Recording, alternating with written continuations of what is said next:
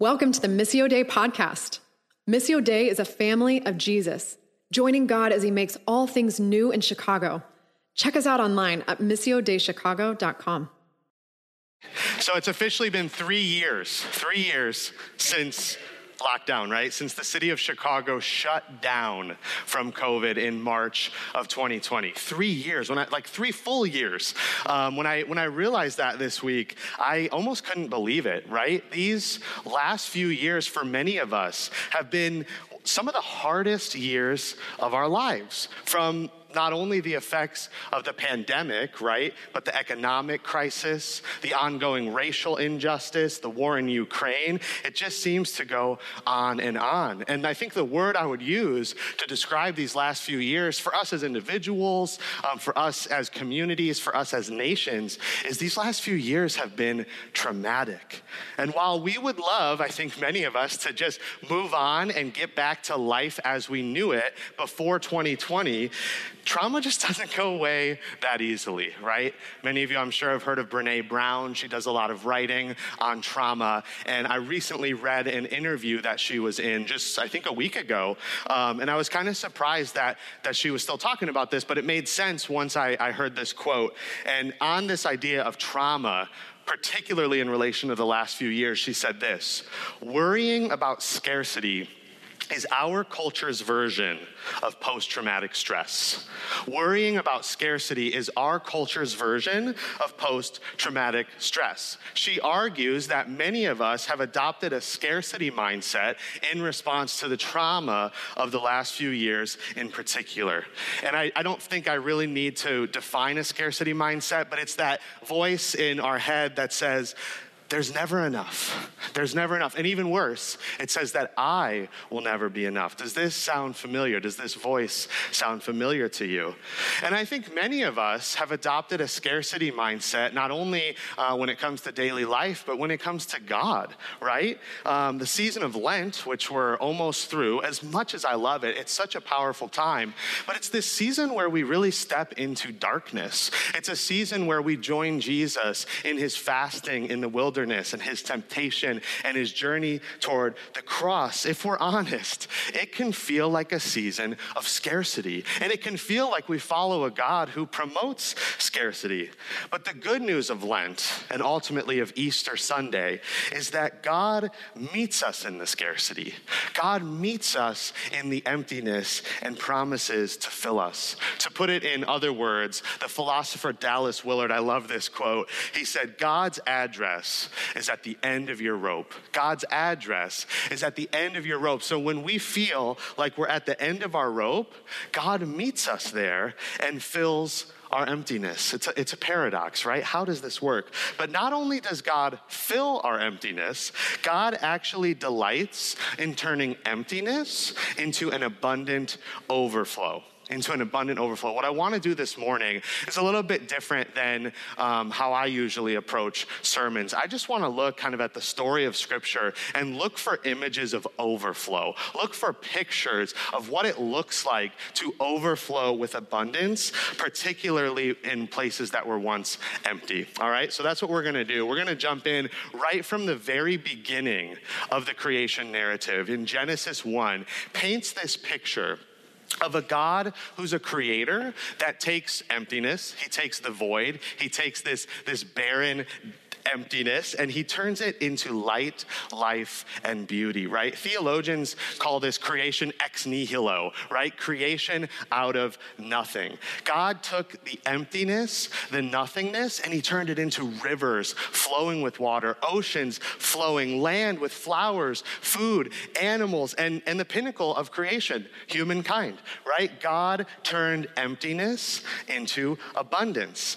And this creator God would continue to turn emptiness into abundance throughout the story of his people, throughout the story of Israel. Even as Israel, as God's people, turned away from his abundance time and time again, they chose this other path, this path of sin and death. Countless examples can be found of God breathing new life into empty creation. For example, I love this story in the book of Ezekiel. You might be familiar with it, but the prophet Ezekiel sees this valley of dry bones. He sees this empty, barren, desolate land with full of dry bones. And the Lord actually tells Ezekiel to prophesy to this barren desert of dry bones. He says this. The Lord said to me, Prophesy to these bones and say to them, Dry bones, hear the word of the Lord. This is what the sovereign Lord says to these bones I will make breath enter you, and you will come to life. I will attach tendons to you, and make flesh come upon you, and cover you with skin. I will put breath in you, and you will come to life. So the prophet Ezekiel does prophesy to the dry bones, and he watches them come back to life, bone by bone, tendon by tendon, breath by breath. God transforms this valley of dry bones into a living, breathing army. And I mean, talk about turning emptiness into abundance. And again and again, as Israel continues to walk away from their God of abundance, God intervenes and he reminds them of his powerful presence. Another example can be found in the passage that Kristen read for us from Isaiah 43. It's a really long but really beautiful passage, and it goes on a couple verses later after what Kristen read. And, and it says this it's about God's people who were living in captivity in Babylon, and Isaiah was prophesying to them about God's power to make a way in the wilderness. Listen to these verses, a couple verses later from what Kristen read. This is Isaiah 43 18 to 19. Forget the former things. Do not dwell on the past. See, I am doing a new thing. Now it springs up. Do you not perceive it? I am making a way in the wilderness and streams in the wasteland. These images of dry bones coming back to life, of streams of water flowing in, in barren deserts, of all creation being made from nothing, these images should paint a picture for us about the nature and character of of God. Our God delights in turning emptiness into abundance. And yet, again, as the story of God's people continues, moves on into the newer testament, humanity once again continues to choose the emptiness of the fallen world as opposed to God's abundance again and again. And eventually, thankfully, Jesus enters the scene and he sees the emptiness of the people all around him. Like we talked about last week, right? This idea of hunger and thirst. Jesus notices the hunger and thirst that humanity has for more. He watches them search for satisfaction and strive after purpose, popularity, power, and so on and so on. But Jesus, this is interesting, he doesn't merely notice the emptiness of humanity, he actually becomes one of us in our humanity. Philippians 2 6 through 8 says that although Jesus was in very nature God, he did not consider equality with God something to be used to his own advantage. Rather, he made himself nothing by taking the form, the very nature of a servant, being made in human likeness, and being found in appearance as a man. He humbled himself by becoming obedient to death, even death on a cross. Christ made himself nothing the Greek word used here is kenosis. Kenosis. It's this self emptying, this turning into nothing. In becoming human, God the Son, the second person of the Trinity, emptied himself, right? And he took on the nature of a servant. Why? Why did God empty himself and become a servant? Well, because God delights in transforming emptiness into abundance, right? All the other images that I had just mentioned about God turning emptiness into abundance, they ultimately point to this example, this final example, this final showing of God's power to transform. Jesus took on the emptiness of fallen humanity in order to fully and finally restore us to the abundance with which we were created. As one of us, Jesus fully understood what we experience as as part of the fall, as the effects of sin, right? Think about it. Jesus knew hunger and thirst. Jesus felt longing to be satisfied in the midst of dry and barren deserts. Jesus experienced betrayal and denial from his closest friends. Jesus knew the pain of unanswered prayer. He was one of us. Here are some powerful words about Jesus from Hebrews chapter 2. He too shared in their humanity, so that by his death he might break the power of him who holds the power of death that is the devil, and free those who all their lives were held in slavery by their fear of death. Does that sound like scarcity mindset to you? For this reason, he had to be made like them, fully human in every way, in order that he might become a merciful and faithful high priest in service to God, and that he might make atonement for the sins of the people. Because he himself suffered when he was tempted, he is able to help those who are being tempted. Jesus suffered in order to help us in our suffering. Jesus emptied himself in order to help us in our emptiness. Jesus became fully human all the way to the point of death on a cross in order to break the power of death once and for all. Jesus fulfills what Kristen read from the prophet Isaiah. Jesus made a way by becoming a stream of living water in a dry and desolate desert. That's the paradox of the person of Jesus Christ. At one and the same time, he embodies both emptiness and abundance. He fully knows the pain and suffering of human existence, while at the same time, he embodies the life giving love of God. That's why Jesus is able to say outrageous things like we talked about last week, right? This outrageous offer that he makes to each and every one of us. He says this in John 7 let anyone who is thirsty come to me and drink. Whoever believes in me, as scripture has said, rivers of living water will flow from within them.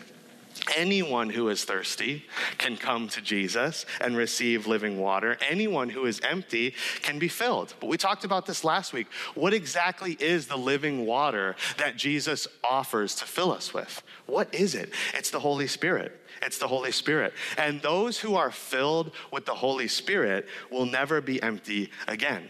In fact, it's not only that we can be filled with the Holy Spirit, that's not only what Jesus is offering. He's actually saying that we can overflow with abundance from the Holy Spirit. Another look at verse 38 that I just read shows us that Jesus not only offers to fill us with living water, but for rivers of living water to overflow from the inside out, from within us. Simply put, whenever God's Spirit fills someone, it is never for the sake of that person alone. It's always meant to overflow for the sake of others, for the sake of the world, because God delights in transforming emptiness into an overflow of abundance. Are you tracking with me here? I know this is a lot of talk about God, but as I was preparing this week, I was talking with Shannon. I'm like, this feels just like all I can think of is like who God is and how beautiful God is and what God has done done for us and for his people and, and what that means for our lives. So I just have a couple more, like two more examples of this image of overflow and kind of what it might look like for us to actually overflow with God's love in our lives. Another beautiful picture of overflow is found in Jesus on the cross, right? In less than two weeks, Good Friday's coming. We're going to do a, a, a, much deeper look at Jesus on the cross and what that means um, at our Uptown congregation. So we'd love to see you there. But I just have to point one thing out that's been just really powerful for me as I've reflected on this image of living water and overflow. So after Jesus was crucified and he breathed his, his last breath, soldiers kind of went up to the cross to just make, make sure that he was dead. Um, and then one of the soldiers took a spear and pierced Jesus' side. And at that moment, a sudden overflow of blood and water just came rushing out of the side of Jesus. And when I was looking into this, there is medical research to show that this would be the case. But I don't want to I don't want to talk about that. I want us to notice the spiritual significance of this image of blood and water, right? Water and blood overflowing from the side side of the crucified Jesus. What this image shows us is that even in the pain, in the suffering, even in death, living water still flows from Jesus. And this means that for you and I, living water can overflow from us, even in seasons of sorrow, hardship, and emptiness. Even when we feel like we're in a dry desert or an empty wilderness, we can drink from the living water, the deepest well from the Holy Spirit, right? We can be filled, not just be filled, but we can be filled to the point of overflow. Here's what this might look like. You've probably noticed every week we've been reading from Psalm 42 um, as our call to worship. Such a powerful psalm. But in it, we see an example of emptiness being turned into overflow. So I'm going to read verses 1 to 4 again. As the deer pants for streams of water, so my soul pants for you, my God. My soul thirsts for God, for the living God. When can I go and meet with God? My tears have been my food day and night while people say to me, all day long, Where is your God? These things I remember as I pour out my soul, how I used to go to the house of God under the protection of the mighty one with shouts of joy and praise among the festive throng. Immediately, when we see this psalm, we see that the psalmist was in a difficult season. He's thirsty, he's longing for more of God. He's facing such sorrow that he goes so far as to say that all he's been eating are his own tears. I mean, we get it, it's a little dramatic. Um, he was probably an Enneagram 4. They like to go deep in their sorrow. Okay, a couple people know the Enneagram here. Is that cool? Are we past the Enneagram now? Um, anyway, he, he, he was, you know, wallowing in his hardship. But, but seriously, he was in a difficult season. Um, and in that season of hardship, what does he choose to do? I love this language. He chooses to pour out his soul to God. I love this imagery, pouring out his soul. It's as if he's saying, even though I'm hungry and thirsty, I still have something to pour out, to overflow for God. Because sometimes the overflow, if we're honest, it looks like pouring out our souls to God and just naming the hunger, naming the hardship, naming the emptiness, right? My soul thirsts for you, God. When will I be able to meet with you again. Do you hear the emotion in those words, right? How he's pouring out his soul to God. Another word for this process is the practice of lament, right? Pouring out our souls before God, coming before God with honesty about the state of our own souls and about the state of our, of our world around us. That's the practice of lament. And it's actually a powerful way. It seems counterintuitive, right, to name our emptiness, but that's actually a way to be filled with the power and presence of God. Lament is Jesus on the cross crying out, My God, my God, why have you forsaken me? Walter Brueggemann calls lament the language of suffering. Lament is the language of suffering. And putting words to our suffering and the suffering of the world around us, it doesn't drive us away from God, but it actually draws us closer to Jesus, right? He was the man of sorrows and suffering. And when we find the presence of Christ in our pain, we drink from living water and we're filled to the point of overflow we have potential like Christ to overflow, to become wounded healers and overflow for the sake of the world around us. So sometimes the overflow very much does look like lament. On the other hand, though, sometimes the overflow looks like praise, right? We're going to turn back to this psalm. In this season of despair that the psalmist was in, he remembers the times when he went to the house of God with shouts of joy and praise. Verses 4 and 5. These things I remember as I pour out my soul, how I used to go to the house of God under the protection of the mighty one with shouts of joy and praise among the festive throng. Why, my soul, are you downcast? Why so disturbed within me? Put your hope in God, for I will yet praise him, my, my Savior and my God. He remembers, he looks back on the overflow of praise from his past, and that gives him hope for that overflow to come again. I don't know about you, but this, this really resonates with me as I think about the last few months of my life. I've been in a season where lament has come a lot easier than praise. It's been a lot easier for me to, to join the psalmist in those pouring out his soul to God with hunger and thirst. But I, I know that I can look back on times in my life, many, many times in my life, not even that long ago, when shouts of joy and praise were the ones that came much more quickly and easily right? And that gives me hope. It gives me hope because I know that that season will come again. Some of you may be in a season where overflowing praise just comes easy for you. And for others, it may be more difficult. But that's the reality of life, right? We all go through seasons. Like the book of Ecclesiastes says, there's a time for everything and a season for every activity under the heavens a time to weep and a time to laugh, a time to mourn and a time to dance. At the end of the day, hear this praise and lament are not in conflict with one another, they're two sides of the same coin. We can both cry out to God in the language of suffering while at the same time embodying what the Apostle Paul called a life overflowing with thankfulness.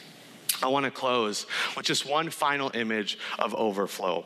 Most of, as I was just thinking and preparing this, most of what I said can kind of be interpreted as fairly individualistic. Like, how does God want to overflow in me? And there's a level of truth to that. The, that's a big aspect of our life as Christians, is being filled with the Holy Spirit and overflowing from the inside out. But there's also a communal element to this overflow, right? There's a communal element of emptiness being transformed into abundance abundance. Because this overflow, whether it's lament, gratitude, praise, or whatever it looks like for you, is not an end in and of itself. It must lead to action. For example, here we are. We're gathered together for worship like we're doing here this Sunday morning. The end purpose, the end goal of this is not merely to worship God for here for an hour or so, right? But to overflow with worship into our everyday lives, to overflow into our workplaces, our homes, our schools, or wherever God sends you.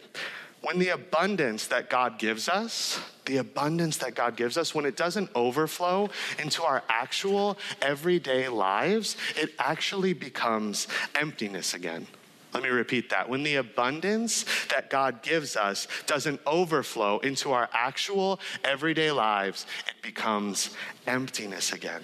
If the only time we overflow is from 10 to 11:30 on Sunday mornings, it's not a true spiritual overflow. It's just empty noise. This is a recurring issue in the lives of so many Christians here and around the world in local churches. As beautiful and important as Sunday morning worship is, it's not the main event of our lives, right? The main event is our actual lives, Monday, Tuesday, Wednesday, all the way through Sunday. To take it even further, when our worship set aside time doesn't overflow into our lives, it actually becomes unacceptable to God.